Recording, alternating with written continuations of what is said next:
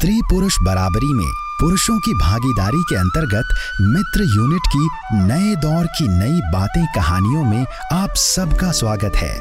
साथियों, ये audio series corona संक्रमण, जेंडर व सामाजिक न्याय से जुड़ी हैं। और अब सुने कोरोना संक्रमण के दौरान प्रवासी कामगारों की चुनौतियाँ व समुदाय की मददगार भूमिका भोलेनाथ की कहानी, काहे फूल बरसा रहे। भोलेनाथ बेलापुर गाँव में कल शहर से अपने गाँव पंद्रह बीस लोग लौटे हैं। अरे ये सब बीमारी की जड़ है। इन्हें तो कहीं दूर रखना था जहाँ की हवा भी गाँव की तरफ़ ना लौट सके। भोलेनाथ बेलापुर में तो कुछ उल्टा ही हो रहा है। क्या हुआ? कहीं मार पीट के भगा तो नहीं दिया? नहीं भोलेनाथ गाँव वालों ने सड़क की पगडंडी में जाकर फूलों से स्वागत किया है और सबको बधाई दी। कहा आपने समाज की भलाई के लिए बहुत कुछ कष्ट सहे। आप सब बधाई के पात्र हैं।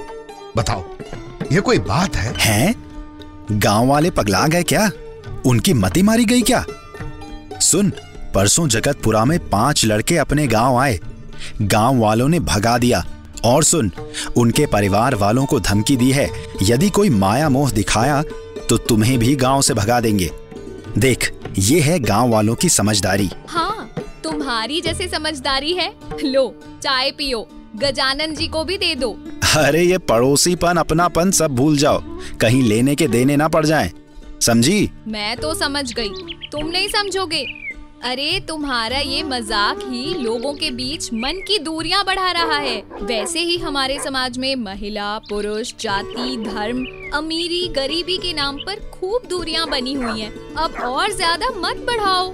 भाभी आप गलत बोल रही हैं। अरे, हमारे बुज़ुर्गों ने सही नियम बनाए थे। सामाजिक दूरी बनाए रखना बहुत ज़रूरी है। मैं तो कहूँ, जो इन लोगों को सजा मिल रही है, सही है। इनके कर्म ही इस लायक थे। तभी भुगत रहे हैं।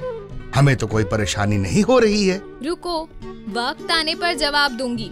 अभी तो हाथ पाँव चल रहे हैं। जिस दिन बिस्तर से उठ नहीं पाओगे, परिवार के लोग किनारे से निकल जाएँगे ना। तब पता चलेगा? दूरी का मतलब क्या होता है? तब पूछूँगी तुम्हारे कर्म कैसे हैं। भाग्यवान जा अपना काम कर।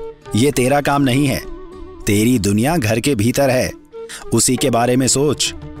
ये काम मर्दों का है उन्हें करने दे। हाँ भाभी ये बात भोलेनाथ ने सही कही। अरे जो लोग शहर से बीमारी लाए हैं उनके साथ कोई मुरवत करने की ज़रूरत नहीं। रही तुम्हारी बात। तुम महिलाओं की। तुम्हें तो सामाजिक फैसलों से दूर ही रहना चाहिए। हाँ हाँ अब असलियत सामने आने लगी।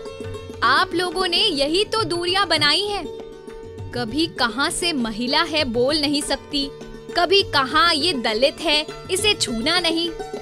अरे, कुछ तो रहम करो। बताओ, इन गरीबों का क्या दोष है? परिवार चलाने के लिए गाँव के बाहर गए थे। काम धंधा सब बंद हो गया। कितनी मुसीबतों को झेलते हुए अपने घर पहुँच रहे हैं। उन्हें बेवकूफ़ मत समझो। उन्हें पता है संक्रमण से कैसे बचा जा सकता है। उन्हें पता है कि क्या क्या सावधानियाँ बरतनी हैं।